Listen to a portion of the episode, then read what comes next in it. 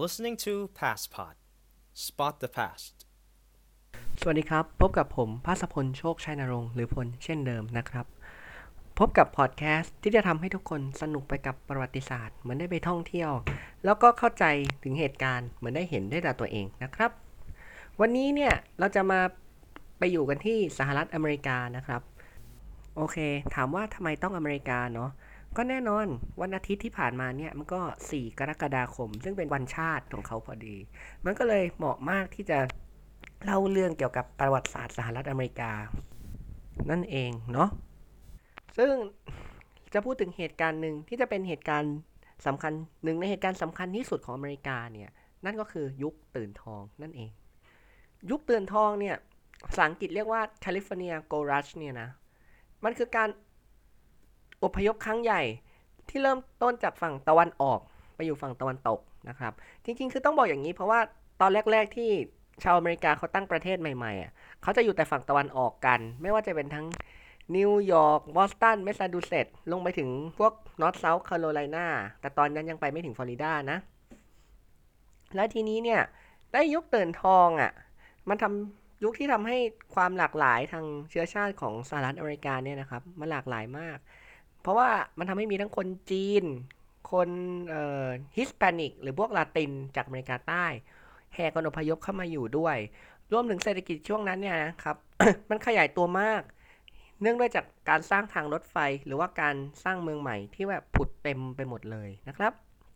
ยุคตื่นทองเนี่ยถามว่ามันมาจากไหน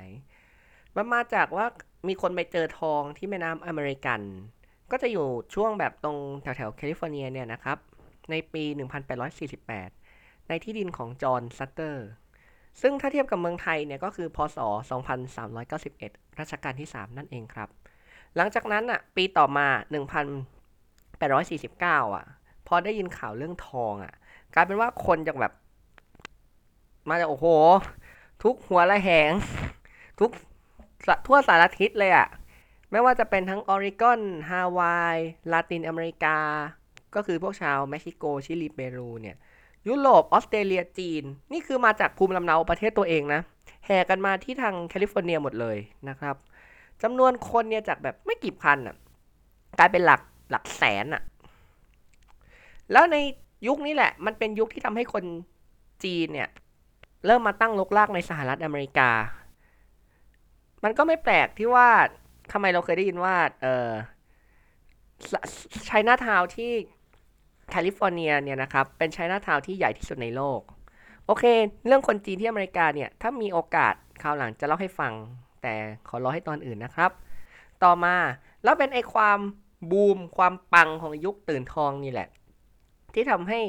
มีเมืองใหม่เกิดขึ้นเยอะมาก ไม่ว่าจะเป็นทั้งแคลิฟอร์เนีย หรือตามแนวชายฝั่งตะวันตก ไม่ว่าจะเป็นทั้ง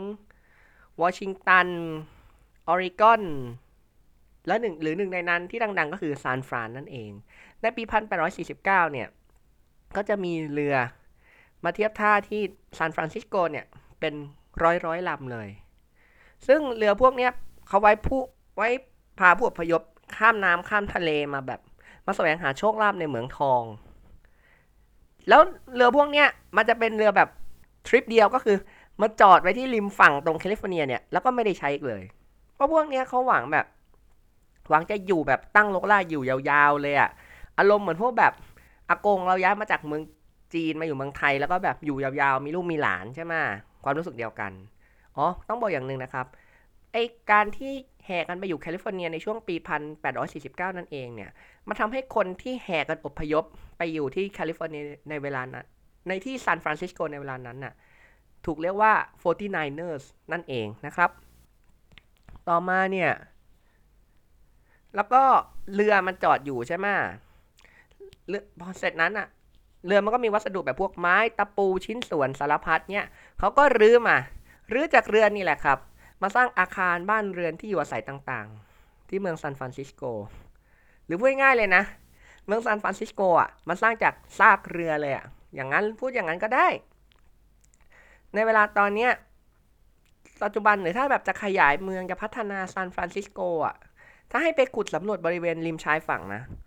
ยังสามารถขุดพบซากเรือเก่าแก่อายุประมาณร้อยสองร้อยปีอยู่บ่อย ๆ เลยนะครับ ไม่กี่ปีต่อมาเนี่ย การอพยพของคนเข้ามาทางฝั่งตะวันตกของอเมริกาเนี่ยยังไม่หยุดเลยนะครับทำให้มีการสร้างรถไฟจากฝั่งตะวันออกก็คือตรงแอตแลนติก มาถึงฝั่งตะวันตกก็คือฝั่งแปซิฟิกเป็นสายแรก ที่มันจะขนทั้งคนและสินค้า แล้วก็ขยายต่อมาเรื่อยๆ ทั้งหลายสายหลายบริษัท จนเป็นเครือข่ายรางเชื่อมเมืองต่างๆ ไปทั่วสหรัฐอเมริกาเลยทีเดียว พวกที่ขาดไม่ได้ก็คือแรงงานผิวสี ซึ่งอดีตเนี่ย คือเป็นพวกที่ถูกเกณฑ์มาจากทางแอฟริกาเมื่อประมาณสัก 3-400 ปีก่อนวัดเนี่ยนับจากปัจจุบันนะครับ เขาเป็นทาสบ้าง เป็นไทยบ้าง แล้วนอกจากนี้ยังมีแรงงานชาวไอริช ชาวจีน ที่อพยพมาแสวงหาโชคลาภมาตั้งถิ่นฐาน หลบหนีความจนในบ้านเกิด หรือมีความจนภัยแรงในบ้านเกิดของประเทศตัวเองนะครับจะเรียกได้ว่าพวกแรงงานอพยพเนี่ย ผิวสีไอริชจีนเนี่ย เป็นคนร่วมสร้างชาติอเมริกาเลยก็ได้ นั่นเอง แล้วการหลั่งไหลของผู้แสวงโชคทั้งสิ้นทั้งปวงเนี่ยนะครับ ก็จะกระทบวิถีชีวิตของชาวพื้นเมืองก็คือชาวอินเดียนแดงตรงๆเลยนะครับ ต้องบอกก่อนว่าก่อนที่จะมีการรุกรานของชาวตะวันตกเนี่ย ชาวอินเดียนแดงหรือชนพื้นเมืองเนี่ยก็อยู่กันแบบ ไม่มีการถือครองที่ดิน เพราะว่าเขาเคารพดินแดนที่บรรพบุรุษเขาอาศัยอยู่ ถือว่าที่ดินที่อยู่เนี่ยเป็นสิ่งศักดิ์สิทธิ์และควรจะรักษาเพื่อรุ่นลูกรุ่นหลาน การตั้งรกรากและการใช้ทรัพยากรอย่างสิ้นเปลืองของชาวตะวันตกที่อพยพเข้ามาเนี่ย มันขัด วิถีชีวิตดั้งเดิมมาก เพราะอย่างแรกเลย พอมีมีเมืองเกิดใหม่อะเมืองมันก็ต้องใช้สาธารณูปโภค เช่นน้ำเนี่ย ไม่จำกัดเลย เพราะคนมันก็แห่กันมาเรื่อยๆไปหลักแสนใช่ไหมอย่างเงี้ยแล้วทำให้เมืองเนี่ยมันเกิดภัยแล้งโทษครับทำให้แบบพวกพื้นที่รอบรอบๆเมืองเนี่ยเกิดภัยแล้ง การรุกที่ป่าไม้ของชาวพื้นเมือง เคยใช้เป็นแหล่งล่าสัตว์ทำให้ชาวพื้นเมืองจำนวนมากเนี่ย ถูกบังคับให้อาศัยอยู่แต่ในพื้นที่ที่แบบรัฐบาลอเมริกากำหนดไว้เท่านั้นนะครับ พวกนี้เรียกว่า reservation หรือว่าเขตสงวน มันคำมันจะดูดีมากเลยนะ เพราะชาวต่างชาติอะก็คือแบบแรงงานอพยพ พวกฝรั่งหรือพวกผิวสีจีน ยุโรปอะไรพวกเนี้ยไม่สามารถไปข้องเกี่ยวกับพื้นที่ส่วนตัว เหมือนอินเดียนแดง ฟังดูเหมือนดีเหมือนว่าชาวพื้นเมืองเขาจะมี private zone ใช่ไหม แต่จริงๆอะ ไม่ดีหรอกครับ เพราะอะไรรู้ไหมเพราะมาตรฐาน เพราะมันเป็นการจำกัดสิทธิทำมาหากินของชาวพื้นเมือง ซึ่งแบบในมาตรฐานสากล ปัจจุบันเนี่ยจำกัดการเคลื่อนไหวของคน หรือเรียกว่า restriction of movement เนี่ย ถือเป็นการละเมิดสิทธิมนุษยชนเลยนะ ในบางกรณีเนี่ย เทียบเท่าได้กับการจองจำ imprisonment เลย อารมณ์เหมือนกับ ถ้าบางคนมองนี่ก็จะแบบ อู้เขามีพื้นที่ส่วนตัว แต่ถ้ามองคิดในมุมเขาก็เหมือนกับแบบเหมือนสัตว์ที่ถูกขังขอโทษครับเหมือนกับอารมณ์ประมาณถูกจองจำอยู่ในกรงอะไรอย่างเนี้ยก็เหมือนไม่มีเสรีภาพหรือถูกจำกัดทั้งที่เขาก็อยู่มานานตั้งแต่รุ่นบรรพบุรุษหลายร้อยปีก่อนนะครับ นอกจากนี้เนี่ยกว่ารัฐบาลสหรัฐจะกำหนดเขตสงวนพวกนี้เนี่ยชนพื้นเมืองจำนวนมากก็ถูกรุกรานพื้นที่โดยพวกชาวต่างชาติไปแล้ว มีการใช้กำลังและต่อสู้กันอยู่บ่อยครั้ง ซึ่งแน่นอนว่า พวกที่ได้เปรียบส่วนมากก็คือพวกผู้อพยพจากต่างแดนนี่แหละครับ คือจริงๆ หลายคนอาจจะติดภาพว่าชาวพื้นเมืองเนี่ยใช้ธนูกับขวาน เหมือนกับเขาไม่รู้จักเทคโนโลยีเลย แต่จริงๆ แล้วไม่ใช่นะ พวกชาวพื้นเมืองนี่แหละเขารู้จักการยิงปืนตั้งแต่ช่วงที่ชาวอังกฤษเข้ามาช่วงแบบตั้งอาณานิคมใหม่ ๆ แล้วนะครับ ในสงครามปฏิวัติเนี่ย อเมริกาเนี่ยนะพวกอินเดียนเองก็เริ่มมีการใช้ปืนยิงกับอเมริกาแล้ว แต่ธนูเนี่ยก็ยังเป็นเหมือนกับอาวุธอันดับหนึ่งของชาวพื้นเมือง เพราะว่าเหมือนกับถนัดใช้อาวุธตัวเองอะอารมณ์ประมาณเหมือนฝึกยิงมาตั้งแต่เด็ก เห็นพ่อแม่ยิงก็ฝึกตาม ก็อาจจะชินคล่องมือมากกว่าไม่แปลกนะครับ ส่วนผู้คนที่เข้ามาขุดทองอะ่ะมันก็ไม่ได้ทุกคนจะสมหวังนะครับ เพราะมันมีน้อยมากเลยเนี่ยที่จะสมหวัง ได้ทองเยอะแยะกลับไป แล้วไม่กี่ปีต่อมาในช่วงปี 1850 กลางๆ เนี่ยนะครับ ทองในผิวดินเนี่ย เมื่อก่อนมันทองมันเยอะไง ก็จะอยู่ตรงประมาณแบบผิวผิวดินอะขุดนิดหน่อยก็เจอละ ตอนเนี้ยไอ้ทองที่อยู่ตรงผิวเนี่ยมันเริ่มหายากขึ้น เริ่มมีพวกบริษัทขุดทอง ที่จะใช้วิธีขุดลึกลงไปขุดไปใต้ดินเลยนะ แล้วถลุงแร่ออกมา ซึ่งไอ้แร่ที่อยู่ใต้ดินนี่แหละ ทำเงินได้รวมกันกว่า 170 ล้านเหรียญตั้งแต่ปี 1860 ถึงมา 1880 แต่อย่าลืมว่า 170 เหรียญยุคนู่น150 กว่าปีก่อน ถ้าเป็นยุคนี้ก็คงจะอีกหลายเท่าแหละครับนะแต่การขุดทองด้วยเทคโนโลยีสมัยใหม่แบบเนี้ยโอเค มันอาจจะทำกำไรได้เยอะ